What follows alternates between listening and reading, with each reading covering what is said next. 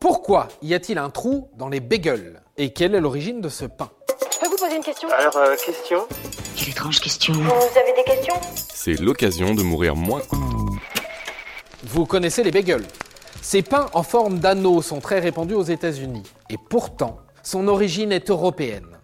Une légende, tout d'abord, raconte que le bagel a été inventé par un boulanger de Vienne. On est en 1683 et le boulanger aurait inventé ce pain en l'honneur du roi polonais Jean III Sobieski. Jean III Sobieski voulait liguer l'Europe chrétienne dans une guerre contre l'Empire turc ottoman. L'invasion ottomane faisait rage dans le sud-est de l'Europe. Le roi polonais s'est alors allié au Saint-Empire romain germanique et il aurait fait allégeance au pape Innocent XI. Son principal fait d'armes ensuite est d'avoir repoussé d'une charge de cavalerie l'envahisseur ottoman. C'était le 12 septembre 1683 à Vienne, libérant ainsi la capitale autrichienne.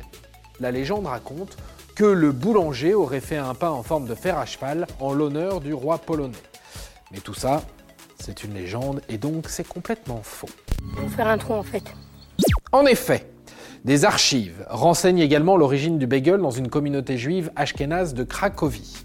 Les écrits désignent un pain appelé Beigel, offert aux femmes venant de mettre au monde un enfant. Et ces archives datent de 1610. Donc, le bagel est antérieur à notre affaire viennoise et le bagel est polonais. Et c'est au XXe siècle que les immigrants juifs d'Europe de l'Est apportent avec eux la recette du bagel qui fit fureur à New York, Chicago ou au Canada. New York? Mais de quel New York tu parles? C'est ça la mode à New York? Alors, pourquoi sa forme si particulière contient un trou au milieu? Eh bien, il y a trois raisons à cela.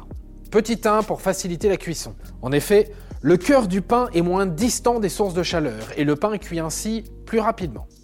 Tu fais le trou Oui, oui, tu fais le trou. Petit 2, l'explication tient également dans son mode de cuisson. Ce pain au levain, lait, œufs, sel, sucre et levure est jeté une dizaine de minutes dans l'eau bouillante, le temps d'une première pousse. Ensuite, il est attrapé et placé au four. Et pour l'attraper dans l'eau frissonnante, il est plus simple d'avoir un trou au centre. Petit 3, le pain après sa cuisson est transporté et vendu.